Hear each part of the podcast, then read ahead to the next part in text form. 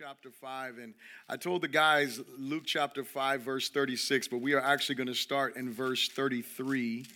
In verse 33, my apologies, gentlemen. Luke chapter 5 and verse 33. When you got it, say so. And it says, Then they said to him, Why do the disciples of John fast often and make prayers, and likewise those of the Pharisees, but yours eat and drink? And he said to them, Can you make the friends of the bridegroom fast while the bridegroom is there? But the days will come when the bridegroom will take away from them, will be taken away from them, and then they will fast in those days. Then he spoke a parable to them No one puts a piece from a new garment on an old one. Otherwise, the new garment tears, makes a tear, and also the piece that was taken out of the new does not match the old. And no one puts new wine into old wineskins, or else the new wine will burst the wineskins and be spilled, and the wineskins will be ruined. But new wine must be put into new wineskins, and both are preserved. And no one, having drunk old wine, immediately desires new, for he says, The old is better. Let us pray. Father, thank you so much for this day. Thank you for loving us. Thank you for your mercy that you have shown us. Thank you for the privilege that we have to be in your presence. And Holy Spirit, we ask that in these next few moments that you would speak to us. That you would open our ears to your voice, that we would hear you and that we would respond to you.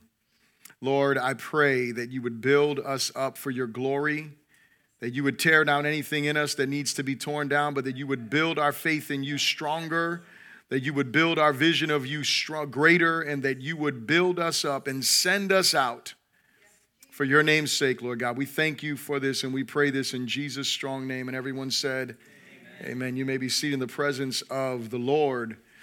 This morning, we're going to start a new series as we are in this new year. And in this new series, it's called Disciples Follow and as you saw our video, we're all following different things. I don't know what you follow, you know, what, what news outlets you follow, what, what groups of people you may follow, but we're all following different things. But we should be disciples of Jesus, and the number one thing or person that we should be following is Jesus. Amen? we should be following him. And the, the title of this series is Disciples Follow. And today we are going to look at a message I've entitled Good Enough. And the reason why I have entitled as that is because we're all seeking, I don't know about you, but I know me, and I'm thinking most people probably are seeking to be good enough. Whether it's at work, whether it's in marriage, whether it's as a child in a home with parents in school, whether it's as a parent, you are seeking to be good enough because you have come to terms with the fact that life is not perfect and neither are you. But what if, what if, just humor me for a moment, what if the God who created you didn't want you to settle for good enough? What if, even though we are imperfect and we are fallen, He does not desire us to settle for good enough? Here's what I want you to think about this morning God doesn't settle for good enough. Why should we? God doesn't settle for good enough. He, he expects perfection, does he not? This is what God expects of us. He expects, I mean, Jesus makes it clear. He calls us to be perfect as the Father is perfect. That's what He expects of us, though. That's pretty high, isn't it? I mean, the Father is perfect. Hallelujah.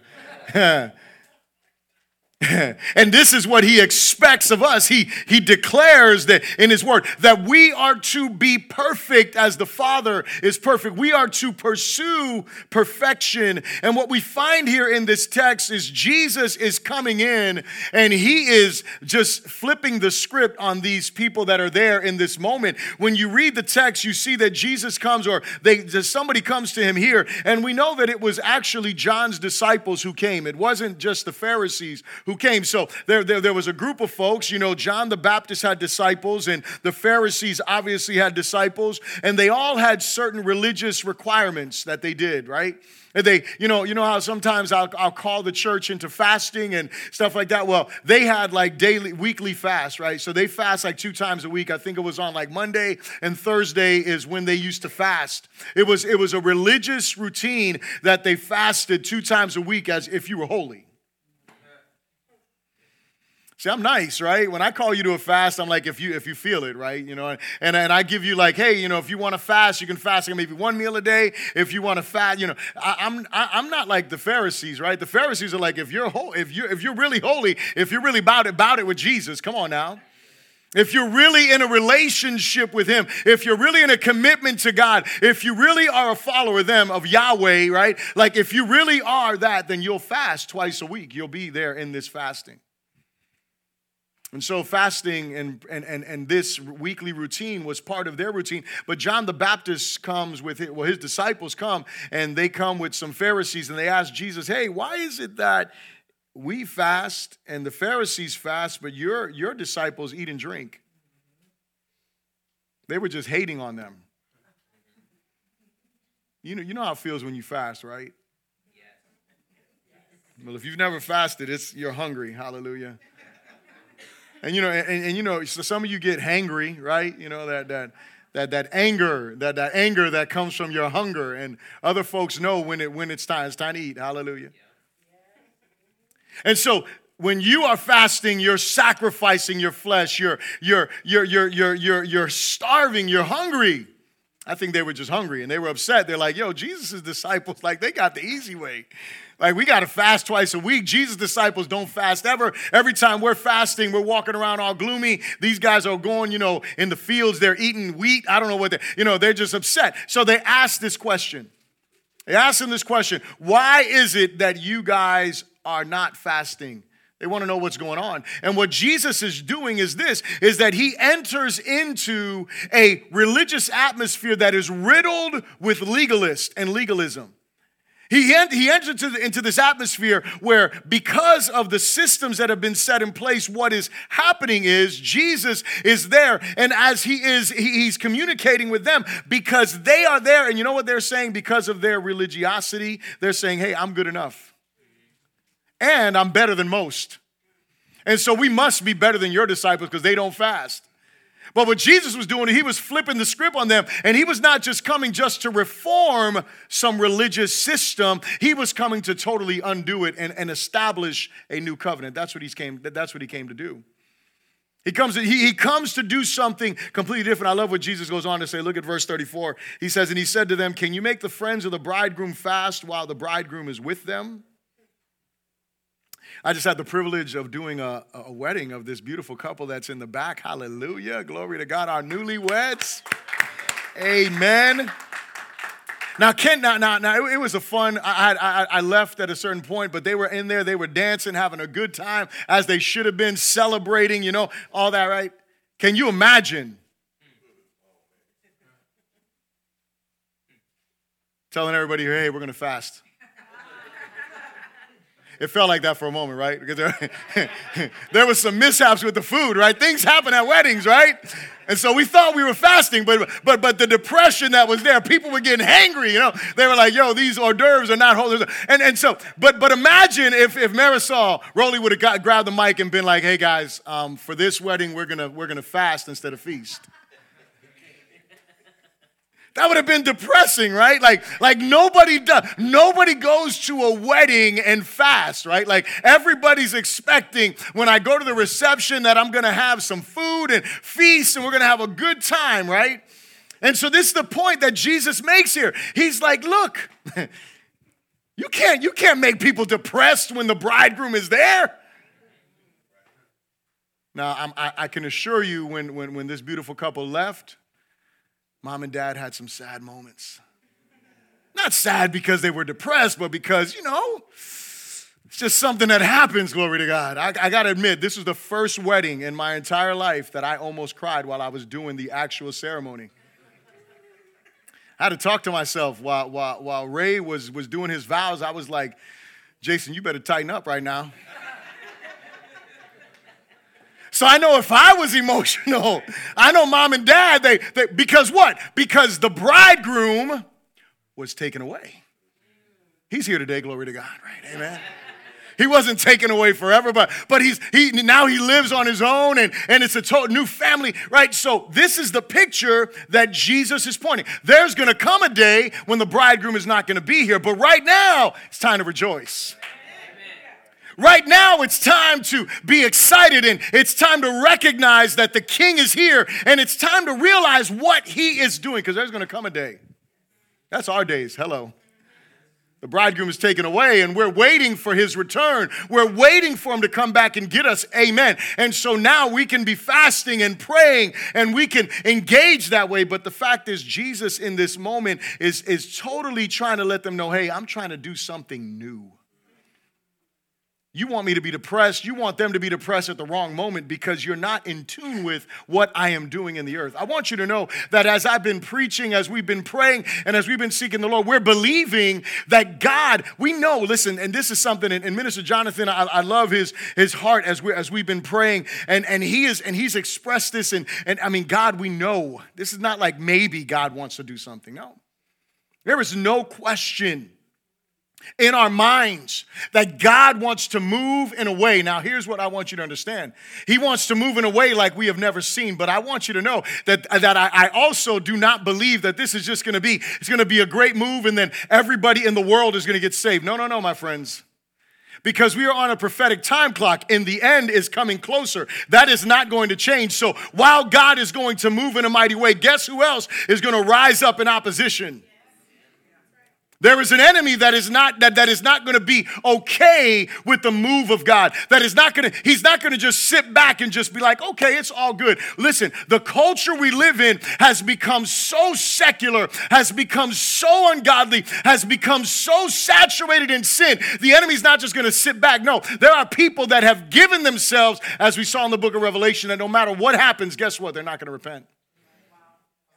That, that, that, that's the days in which we live. That doesn't mean God is not moving.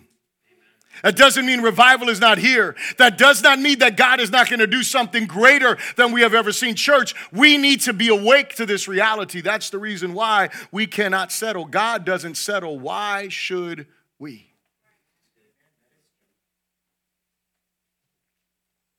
The first thing I'll ask you to repeat after me is this say, we must recognize, we must recognize the, need the need for the new to prepare for it. We must recognize the need for the new to prepare for it. Look at verse 39 here. Verse 39, it says this And no one, having drunk old wine, immediately desires new, for he says the old is better. And some of your translation has said the old is good. And so what, and, and so what has happened is they have had the old wine. And as they've had the old wine, they don't see the need for any new wine. They're okay with the, the, the brand that they've been drinking. Hello. They're okay with that. When some, you know, you, you know, when you have like a certain restaurant, I don't know, you, you may have a certain restaurant that you like a certain thing from that place, right? Or, or for those of you that, that cook, right, you have a certain brand, right, of whatever, uh, of a specific sauce, right? Some of you, you, there's no brand, you make your own sauce, amen? I want an, an invitation to your house, glory to God. Hallelujah for the, the I, I want invitations to all the houses. Amen. Amen. Glory to God.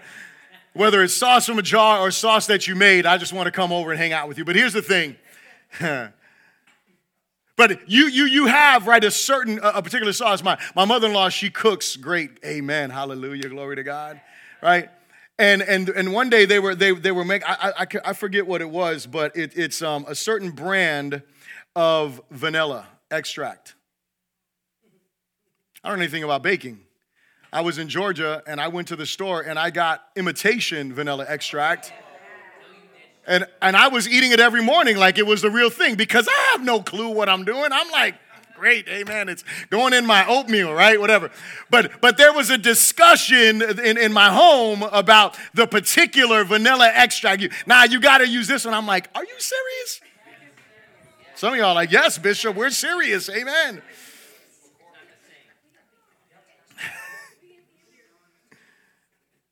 I have, I, am surrounded by good cooks, if you cannot tell. Hallelujah. My mother, amazing cook. My grandmother, amazing cook. Glory to God. Mother in law, my mom. I mean, I'm just surrounded by these great cooks. Pray for me. Hallelujah. I'm trying to lose some weight in the new year. Amen. Amen. What Jesus says, though, is when these people are drinking the wine, right? They're drinking the wine. They've tasted what is good. They have their particular brand. And, not, and then in those times, it wasn't a particular brand. It was just the old wine, the wine that they had been drinking, the wine that had been fermented for them, that they had made. That wine that's there. It's there. It's the old wine. And so Jesus talking about new wine, they're like, well, we don't need new wine. We're good. We're, we're fine with the wine we have been drinking. The wine we've been drinking is what? Is good enough. Isn't that how we are? Not just with vanilla extract and stuff like that, but but with life, with spirituality. Bishop come talking about we need to pray more, man. Come on, man. I'm doing other things on Wednesday. I got my favorite show ready to go. Pray, pray on, Sunday morning at, at 8.45. No, no, no, I'm good. I'm good. I, will get here at 10. I'm good. We get, I, I get the worship when y'all start. I get here at 9.58 so I can come in and get a seat. So we need more. Why? I'm good. It's good enough. Where, i where I am is good enough. I need to change my life. I, I need to lay down my, I need to sacrifice. No, wait, no, no, no, I'm good. Is that, that that's how we are, right? You know what, what, what I find is this is that when life gets rough is when we seek God the most. And can I say something? And some of you are not gonna like what I'm about to say. I believe this firmly that sometimes God sends. I didn't say aloud, I said sends. Sometimes He sends the storms to wake you up. Sometimes He allows them as well. But what does He do it for? Because He doesn't want you to settle. He doesn't, he doesn't, he doesn't, can, one of the greatest problems, I mean, I know there's a lot of problems with America. I know we got tons of them, but here's one of the greatest ones when it comes to Christianity. It's so easy to be a Christian. Anybody can be a Christian. Anyone can call themselves a Christian in America. It doesn't cost you anything. It's not like in China or something like that where you got to be underground. It's not like in a, in, in, a Muslim country somewhere where you go, and, and, and if you're going to be a Christian, you're going to get excommunicated from the community and you can potentially be killed for your faith. It's not like that over here. Over here, you just raise your hand, squeeze someone's hand. I don't know, whatever you do to say, well, I'm a Christian. Read a Bible once in a while, maybe go to church. So I, I, don't know. And, and now it's even easier, right? Because here's what COVID did for us COVID made people just go away from buildings. So now you can be a Christian and just be behind a camera. I'm a Christian. We don't need a fellowship with, because we can't. I know y'all don't want to hear that. I know. We got a new variant, Bishop. You know, we got, I know, I know, I know. I know. I know. None of that changes the Bible.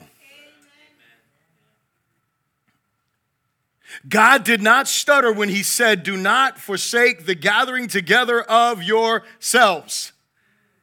There's not some like little, you know, parentheses there that says, unless there's disease unless there's sickness. I've told y'all before, listen, in the middle of this thing, if you got to wear a hazmat suit to come and hang out with us, please do it. I'll buy you the hazmat suit because I want to be with you. I want to be around. That that's part of being scriptural, being biblical. But like I said, this is not to get a rant on COVID, right? I, I get it. Some of, listen, let me, let, let, me, let, me, let, me, let me keep it 100 with you. There's some of our brothers and sisters that are not here today, and the reason why we're so light when it's because of because they have COVID right now. And I hope that you are praying for them because I sent you a message. I hope you got it. And you are praying for them, for their recovery, that God would bring healing to them, that you would believe God to restore them completely and 100%. That you will be, like I've said before, be wise, don't be fearful. Be wise. Be wise, but also be biblical, be obedient to the scriptures that call you into relationship, into fellowship, into proximity with each other. That's what the scriptures call us to. And so we have to be wise in these areas. But but but anybody, the point is, I'm back back to my point. I know you thought I forgot about it. I didn't. Anybody can call themselves a Christian today. But what, it, what does it mean to follow Jesus? We're going to talk about that in a moment. Pastor Aldo, he touched on it last week, and we're going, we're going to dig, dig a little bit deeper into that. But we see Jesus here, he is talking about the way people respond to new wine. I don't need it, I'm good. I'm okay where I'm at. But God calls us to more. He calls us to a higher place. One of the main issues with the Pharisees and the religious elite, even with John's disciples who were asking this question, was a lack of understanding of the radical nature of the new covenant and their need for it. Here's the thing they didn't realize what Jesus was doing. Again, they all thought what? Jesus was the Messiah and he was going to come and he was going to disempower Rome and he was going to become the king. He was going to raise Israel up again. That's what they all thought. Pharisees, John's disciples, Jesus' disciples, everybody thought that's what the Messiah was coming to do. The, the, the, the, the, the government was going to be on his shoulders. He was going to bring in this reign of peace and restoration, and Jesus doesn't do it like that. He does not do it like that. He doesn't come in and do it. But this, this truth of being just relaxed and being okay with where we are, this seems to be true of every generation. What do we do? We become comfortable. We become used to good enough, not realizing that the Lord wants more for us. But hear me, He expects more of us. Let me say it again. He wants more for us, but He expects more of us. And when I say he wants more for us, don't get it twisted. I'm not talking about this name it and claim it prosperity garbage. That's not what I'm talking about. You're like, yes, the Lord wants a bigger house for me. Is your house okay where you're at? Just because Joe Schmo's got a bigger house doesn't mean you need a bigger house. I'm just saying. Oh, he's got he's got a better car for me. Is your car good? Are you taking care of the car he gave you? Hello letting that thing run to the ground and you just not being faithful what he gave you. Come on now. Hmm, I don't know. Anyway. I'm not talking about that prosperity stuff. That, that's not what I mean by he wants. I mean he wants more of himself in your life. He wants more of him in you. He wants more of his fruit in you. He wants more of his spirit, his power. His, he wants more of himself in you. That's what he wants more of for, uh, for us. He expects more of us. He expects more of us. And here's the fact it is not until we recognize our need for the new, in our case, more of Him, that we'll begin to prepare ourselves for it. Church, we have, we, we, have to, we have to think about where we are. You know, if you, if you know people are coming over, you know what you do? Typically,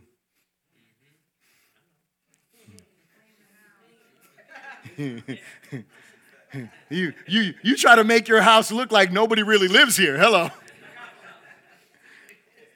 I always, I always joke with my wife. I'm like, babe, you know people live here, right? Like we, like we live. I, I, I, babe, I, you keep a clean house. It's not like it's, you know, but people live here, you know. So, you know, you have a son who has like 13. No, I'm just kidding. He has like three pairs of sneakers. He, they're everywhere. Hello. He got toys. He, I don't know why. He doesn't play in his room. He plays right on the counter that is cleaned at all times. And so if you ever catch us off guard, guess what? You're going to walk into a counter full of toys because that's his PlayStation. Hello. But that's good, right? It's better on the counter than in the room anyway, right? But but but but what we do is when we know someone's coming, we prepare. When we get shocked, we're just like, oh, and we still try to prepare. We try to be like, hold on a second, I'll be right there. I'm just, I mean, these are facts, right? Like, this is real. And so, what we have to do is we have to recognize our need for more. We have to recognize that, that, that's what I've been preaching for eh, for the end of the year and just trying to communicate, man, we need more of him. We need more of him, right? We just came out of Advent. By the way, we had a little discussion earlier today, you know, on the liturgical calendar. I just want to let you know this. You know that song, The 12 Days of Christmas? You know it starts the 25th, right? Yeah. December, right? So December 25th is the first day of Christmas, right? First day of Christmas. No, I'm just kidding. I'm joking. I'm not kidding about it. But, but seriously, I learned this just the other day because one of my buddies, I sent him a, a, a Merry Christmas thing like two days after Christmas. And he's like, you know, Merry second day of Christmas. And I'm like, what? And that's when I realized this. And so I just want you to know these are good because Christmas is not over yet. Hallelujah. But my point is this here's my point. My, the, the reason why I bring this up. Because when I talk about preaching about wanting, needing more of God. What, what is the whole point of Advent? The whole point of Advent, we light these candles to remind us about what? About what this season is really about. That this season is not about the gifts we get under the tree or not, but this season is really about the greatest gift that was given to man. That's what the church did to redeem this season. Nobody knows the actual birth date of Jesus. Come on now. But the church tried to redeem this day and this time. And so, you know what the church did? Took it to the next level. And so now we have this moment where it's what? We need more of Him. We need more of His hope. We need more of His joy. We need more of His love. We need more of His peace. We need more of Him. Not, not, not, not the Santa list that you have. You know, because even, even grown folk have a Santa list. Come on now. My Santa list begins like in the early on in the year. Elaine, you can ask her. I'm always like, babe, you know what I want for Christmas? I'm like, the year starts, and I'm like, babe, I got my gift for Father's Day. I got my gift for my birthday. I got my gifts for Christmas. Hallelujah. That's, uh, that, so we all, we all have the list, right? We just we don't write them to Santa. We go to the person that we know that is going to get us the gifts. And now I have a daughter that has some money. I'm like, baby, you know what I want? Hallelujah. Uh huh. Yeah, yeah, yeah, yeah. But it's not, but the, the point of Advent is to call us to this place where we are saying, God, we recognize the greatest gift. And we want more of you. We want more of you in this season. We want to be reminded that we have been given so much we should be given to others. We have been given so much we should want to bless other people. Parents, parents, teach your kids that. I'm still working on it. it's tough because we have been so indoctrinated with this idea of Christmas, and, and it's all about the gifts we get. It's hard to teach them, hey man, let's give to some other people. Let's bless other people. Let's let let's do see that that's that's the idea of Advent, but it's a calling to us realizing, man, we need more of him.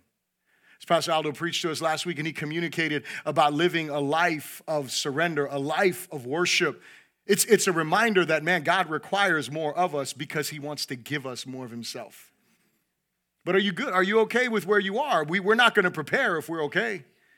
That, that, that's the reason, listen to me now, that's the reason why the church is in this spiritual lethargy that it's in because you know what? We're good.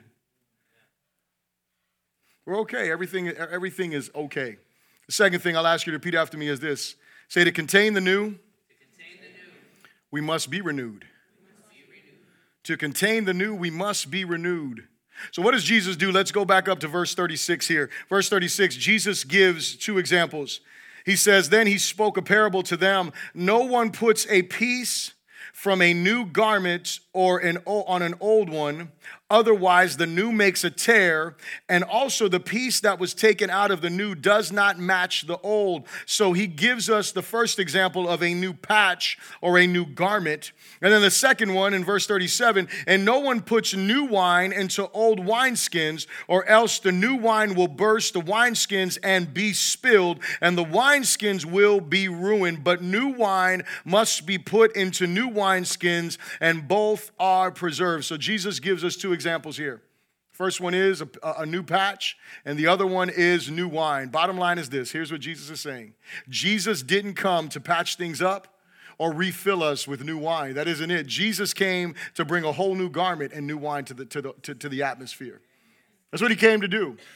He, he didn't come to refill someone's cup and say, hey, you know, what, you like that wine, let me just. That's what we want. That's what we want. We want Jesus to fill our cup with what we want in it. We, we, we, want, we want the old garment. You know, you know, the, you know, all of us, I don't know, some of you maybe, I know me, you know, there, there's those clothes that you've just gotten so used to wearing them, they're just comfortable. They're not clothes you wear out anywhere. You shouldn't. but they're comfortable clothes, right? They might have some holes in places where, you know, hey, they're comfortable. You know, and, and, you know what you'll do because they're comfortable? You'll just sew them up. You're going to keep them and, you know, put a patch on it. That's what you want to do. Jesus is like, nobody does that. Because, number one, the patch is not going to match. Hello.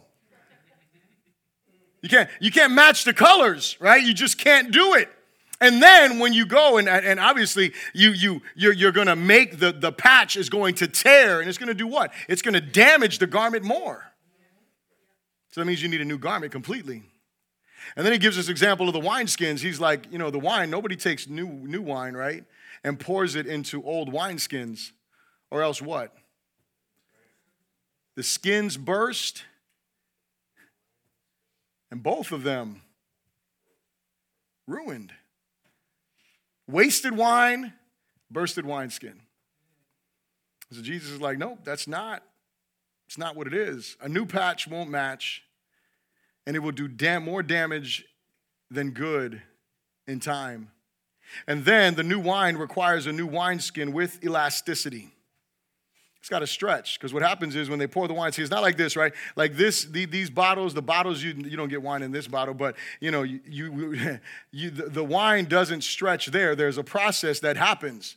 But in those days, the process happened right in the wineskin. So you know what they did? They took the wineskin, they poured the wine into the wineskin after they did what they did, and then guess what? It was going to ferment inside of there. And you know what that was happening? It was stretching and moving. And if it didn't have any more stretching, it guess what? It was going to burst. And so, but but isn't that isn't that us? Aren't we like that? We're so rigid, right? We have our schedules, we have our plans, right?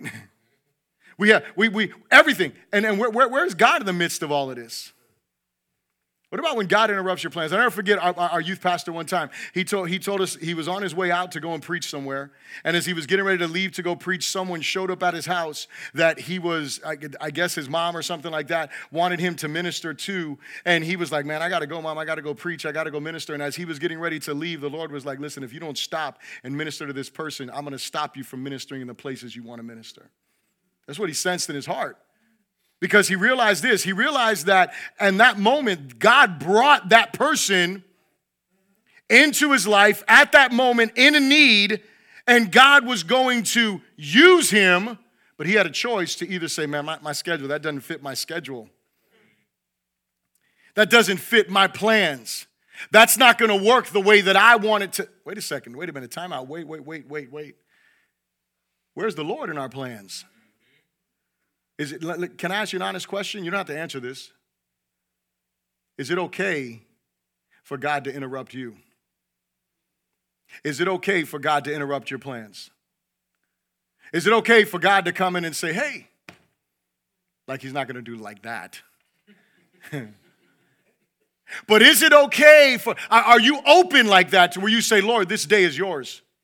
I have an agenda. I have things that I have planned to do, but Lord, this day is yours. I mean, do we wake up like that, right? Are, are, are we surrender? Because here's what I know. What I know is that what God wants to do is not going to fit within our rigidity. It's not. What, what God wants to do is not going to fit within our agenda, with our man centered goals. And listen, I'm not saying they're bad goals. I'm just saying they, a lot of times, don't have anything to do with Him. Are we willing to say, God, I'm here? I want you to be glorified in me. I want you to do what you want. I want to contain the new. I want to carry. Do, do you want to carry the new to the world? Do you, do you want to carry his glory to the world? Do you want to carry, do you think the world needs his glory? That's my question. Do you think the world needs the power and presence of God? See, because Jesus says that nobody does this with this wine, verse 38, but new wine must be put into new wineskins, and both are preserved. Which means that he's given hope that there can be renewal in these wineskins. There can be renewal in these wineskins. Let me tell you something about wineskins. I, I learned this a long time ago. You may have heard me share this before. I haven't preached on this text in a long time, but with wineskins, there is a way to make them new again. And the way that that happens is they take the wineskins after they have already drunk the wine that was inside the wineskins. They take it and they have to put the wine in water. They got to let it like soak for a while. And then after it soaks for a while, then somebody has to, somebody, somebody has to rub oil on the wineskins so that way they regain their elasticity, right? And that way they're able to stretch again. And guess what? It doesn't happen overnight. It's not like you dunk it in the water, put some oil, and you're good. It's a process that has to take place. And, and here's the thing for us if we're willing to take time, and I love the, the, the, the, the parallels in that, right? The water, God's word is the water, right? It's, it's, it's called water. In, in the book of Ephesians, husbands are supposed to wash their wives in the water of the word. Amen? And so that means to me that God's word is like water. So if you want to become a person who is more flexible, guess what you need to do? Spend some time in God's word.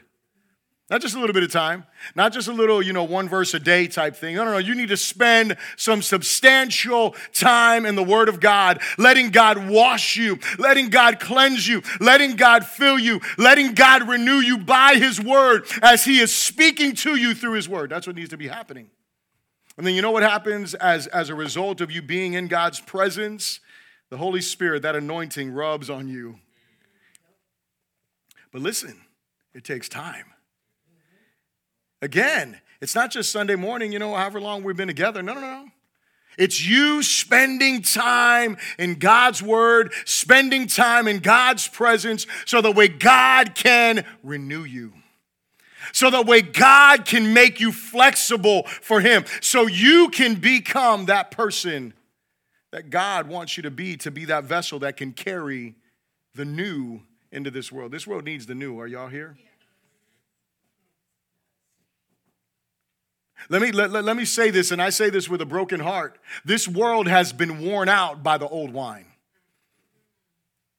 This world has been worn out by the old wine of the religion of back in the days that no longer has the same power and effect that it should have.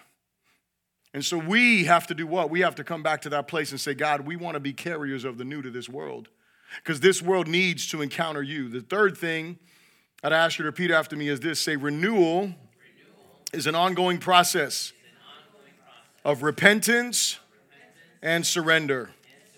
You're already in the book of Luke. Please turn to Luke chapter 9. We're going to look at verse 23. And this is what Pastor Aldo touched on last week, and I hope to dig in just a little bit more as we look at these three verses. Luke chapter 9, verse 23. When you got it, say so. And it says, Then he said to them all, if anyone desires to come after me, let him deny himself and take up his cross daily and follow me. For whoever desires to save his life will lose it, but whoever loses his life for my sake will save it. For what profit is it to a man if he gains the whole world and is himself destroyed or lost? We'll just read verse 26. For whoever is ashamed of me and my words, of him the Son of Man will be ashamed when he comes in his own glory and in his Father's and of the holy angels. And so here's what I want you to see is that Jesus Jesus is pointing to those who want to follow him. And as we're talking about following Jesus, that's where we opened up, looking at we're all following something. But when Jesus is talking to his, his, his would be disciples, because these are people that are there that are saying, hey, we want to follow you. Jesus saying, okay, you want to follow me, then this is what it costs to follow me. This is what it costs to follow me. These are, these are heavy words that Jesus is communicating. I'm always amazed at Jesus because he's, he's seemingly always trying to shrink the group of people that are following him. He's the absolute opposite to the church today.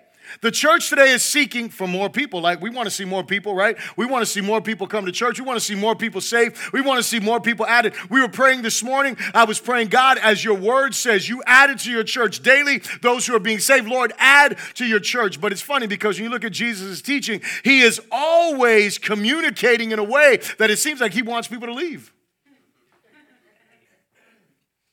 Oh, you want to follow me? Okay, let's talk about that. He's not like, oh, you want to, come on, let, let, let me, no, come on, let's, let, let's follow. Let's, let's build our group. That isn't what Jesus is doing. He's like, you want to follow me? Okay, here's what has to happen. You need to deny yourself. Remember the rich young ruler? Like, let me tell you something. Every, and I can say this with sincerity, every pastor wants a rich guy in his church. Hello, somebody. Come on, if you got plans, you want somebody who's wealthy. I'm just being, I'm keeping it 100 with you, right? You want someone who's wealthy. What did Jesus do? Rich young ruler comes to him. Jesus is like, oh, you know, you want eternal life? Okay, cool. Jesus doesn't like lower the bar for the guy. what does he do? He's like, hey, check this out. Go sell everything you have and then come follow me. He, the guy walks away sad. He doesn't start following Jesus. He doesn't start following him, right? I'm sure Jesus had things that he wanted to do. I'm sure Jesus had some needs there that that rich young ruler could have met, for, but that isn't what Jesus' heart was. Jesus wanted to make sure this guy really wanted to follow. So here's the thing do we really want to follow Jesus in 2022? Do we really want to follow him? See, this is my hope. My hope is that we say, Yes, Lord, I want to follow you. I want to follow you. I want to follow you the way that you want to be followed. Jesus says clearly, he makes it crystal clear if anyone desires, notice that, if anyone desires to come after me, we can't follow Jesus by force. Hello. If anyone desires to follow me, if anybody wants to follow me, if anybody wants to come after me, let him do what? He has to do some things. Let him deny himself and take up his cross daily and follow me. You want to follow me? Deny yourself, carry your cross. What does that mean? I think we all know what it means to deny ourselves, right? Say no to something that you really want. I'm not going to watch that program. I'm not going to go to that event. I'm not going to eat that item. Hallelujah. Glory to God. Hmm. That's what it means to deny yourself. To say no to the cravings of your heart. To say no to the things that you really, really, really want. To deny yourself. Not to deny someone else, to deny yourself. To say no to yourself. You know, you know who's the hardest person to say no to? It's you. You can say no to everyone else. You can say nope, nope, nope, no. but to you, you got to say no to you. Jesus says, You want to follow me? Deny yourself. Deny yourself. Then, then this next thing that to us, I don't think it really makes a lot of sense or doesn't hit us, right? But back then, this hit different. That's what they say today, right? That hit different. When Jesus said, Oh, if you want to follow me, take up your cross daily that meant something completely different because they understood what it meant to carry a cross. See, when somebody was condemned to death, guess what? They had to carry their cross to their place of execution. And so, what Jesus was saying is hey, number one, deny yourself. Say no to those cravings, those desires. Say no to your desires 100%. Say no to those and then take up your every day when you wake up. I love Pastor Aldo pointed that out last week. He was like, not weekly, not monthly, no, daily. Every day you wake up and you say, Lord, it's time to die. Hmm. Hmm. That's what it means to be a follower of Jesus. That every day you're going to wake up and you're going to say, Well, Lord, here it is. I'm here today. I know this is not joyful, right? Great way to start the new year, Bishop. Just encourage us right away to die. I'm encouraging you to death. Hello.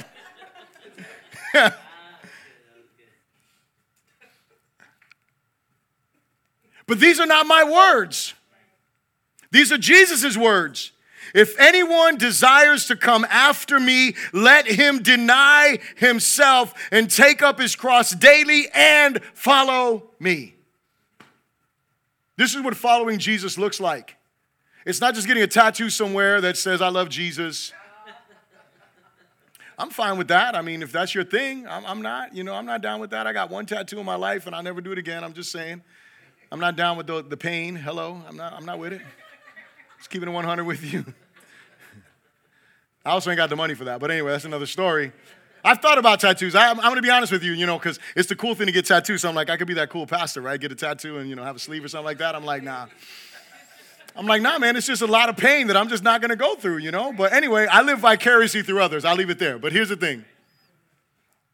I thought about it, but, but I'm not, but, but that's, but, but listen, I'm not, if, if, if that's your thing, That's your thing. That's between you and the Lord. But that's not what it means to be a follower of Jesus. I'm gonna get some trinket. I'm gonna get some earrings that have some crosses, or I'm gonna get a cross and you know I'm gonna show people. No, no, no. Following Jesus looks like me denying myself by me saying no to my desires and by me waking up every day saying, Lord, I'm ready to die. This is what it means to follow Jesus. To follow him. It's an ongoing process. I said it. Renewal is an ongoing process of repentance and surrender, right? Talked about the oil, the water. As you're in God's word, what is happening when you're in God's word? You're looking in a mirror. And you know what you're doing? You're seeing, man, I don't look like Jesus. As a husband, I don't look like Jesus. If you're a wife, as a wife, I don't think I look like Jesus in these moments. As a parent, I don't, man, I'm not, I'm not reflecting Christ. As a child, I'm not reflecting Christ as, as a citizen in the culture, I'm not reflecting Christ. So you know what I'm learning when I'm when I'm in God's word? I'm learning of God's great love. I'm learning of God's grace. I'm learning of the gospel for sure, but I am also learning what God expects of me. And then what I am doing is I'm making a choice either to give into my flesh, not deny myself, or I say, you know what, I'm going to deny myself and I'm going to accept God's word as truth. I'm going to accept God's word as what he says and then I'm going to carry my cross and I'm going to die. And I'm going to do it every day. And when I get tired, I'm going to do it again.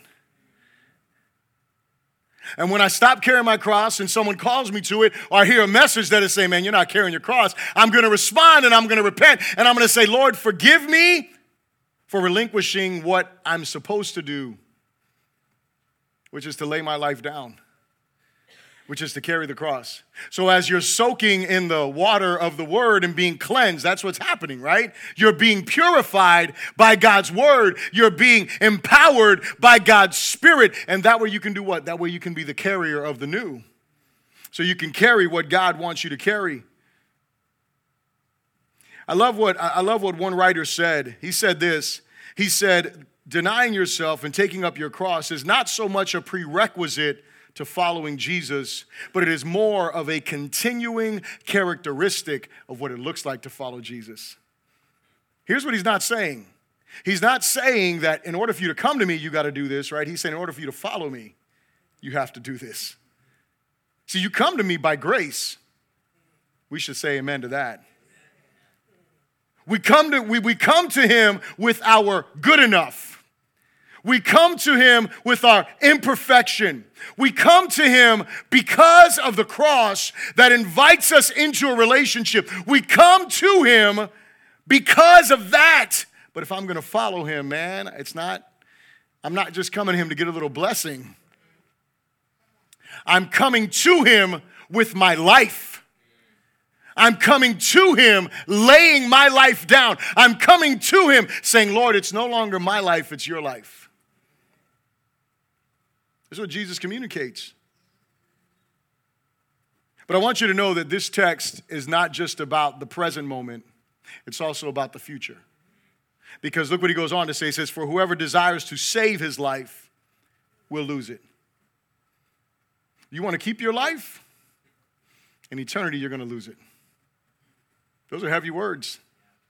You want, you want to keep living in, the, in, in, in just, you know, what's good enough for you? You want to keep living how you want to live. You want to keep in, living in sin. You want to keep living. Okay. You, you're going to preserve your life the way that you want it. He will lose it.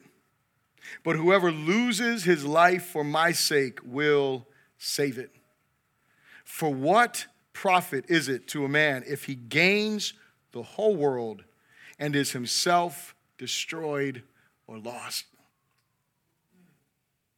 What good is it to get everything this world has to offer, but lose the one thing that matters?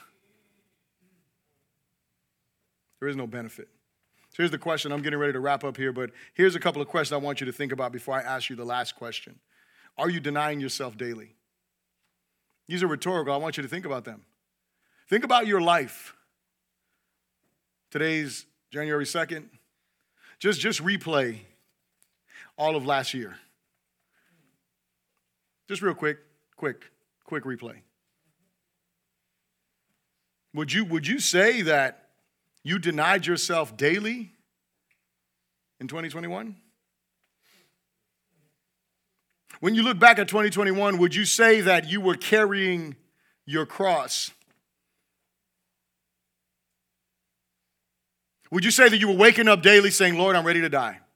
And actually meaning it, not just saying it, right? Because I, I, don't know about you, but sometimes like I go to pray in, in the morning and then I get to the moment where I'm going to say certain prayers and I'm like, man, do I really want to say this? Am I going to mean it? You know, like sometimes I'm, I'm like not in a mood to like evangelize or witness to anyone. And I'm like, man, I got to pray, Lord, if, if you want me to witness to someone. And then I'm like, yeah, you need it. You meant that, right? But did you, but, but did you mean that? Not that you were carrying someone else's cross, because we want to, sometimes we want to carry other people's cross. Or even worse, we measure our cross compared to someone else's cross. Right? And sometimes our cross is heavier than someone else's and we think it's unfair, right? Come on now, be for real. Sometimes, and, and, and, and can, I, can I say this? Some moments our crosses are different, right? Because some moments they're really heavy, really difficult, different seasons in our lives. But God still says, carry your cross daily. Carry your cross. Don't compare your cross to someone else. Don't, don't, don't just listen, we're supposed to bear each other's burdens, but that doesn't mean that you carry someone else's cross. You can help them, you can assist them. But we got to carry our cross. So here's my closing question Are you ready to stop settling for substandard discipleship? Are you ready to stop settling for substandard discipleship. Anything less than denying yourself, anything less than carrying your cross daily, anything less than that is substandard discipleship. This is what it looks like to follow Jesus. I don't know about you, but I don't want to settle for good enough anymore. It's painful to think about what, what he wants.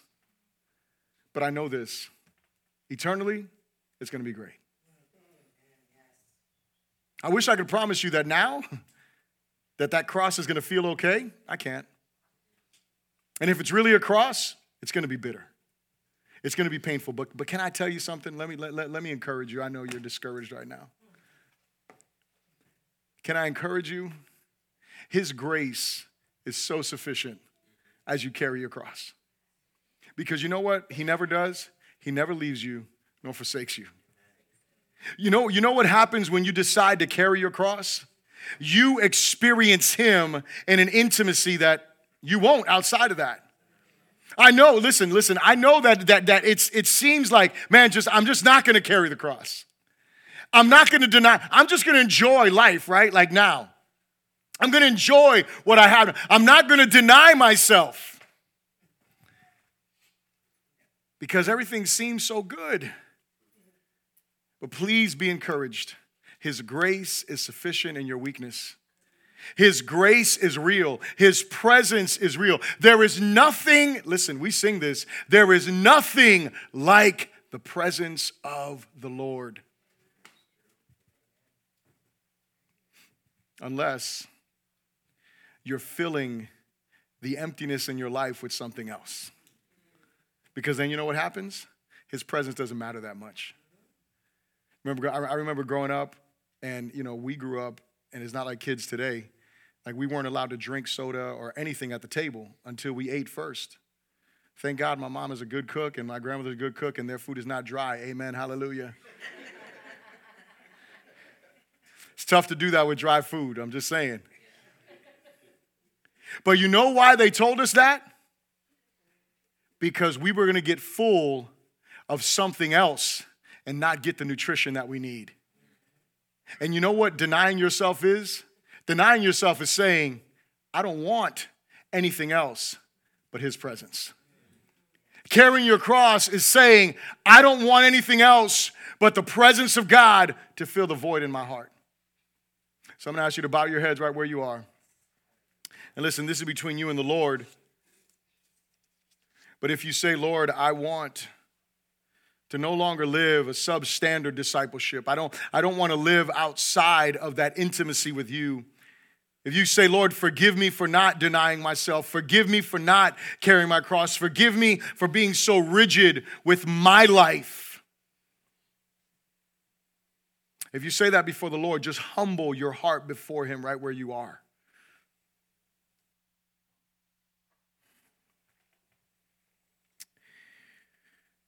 Father, we come with our hearts humbled in your presence in this moment. We ask you, God, forgive us for our selfishness. Forgive us for bowing to idols and allowing other things to fill the voids in our lives, God. Forgive us for not being willing to lay down our lives, for not being willing to, to take up our cross daily. Forgive us, God. Forgive us, God. Lord, help us to be a people that are empty outside of your presence. Help us to be a people who hunger and thirst for more of you, God.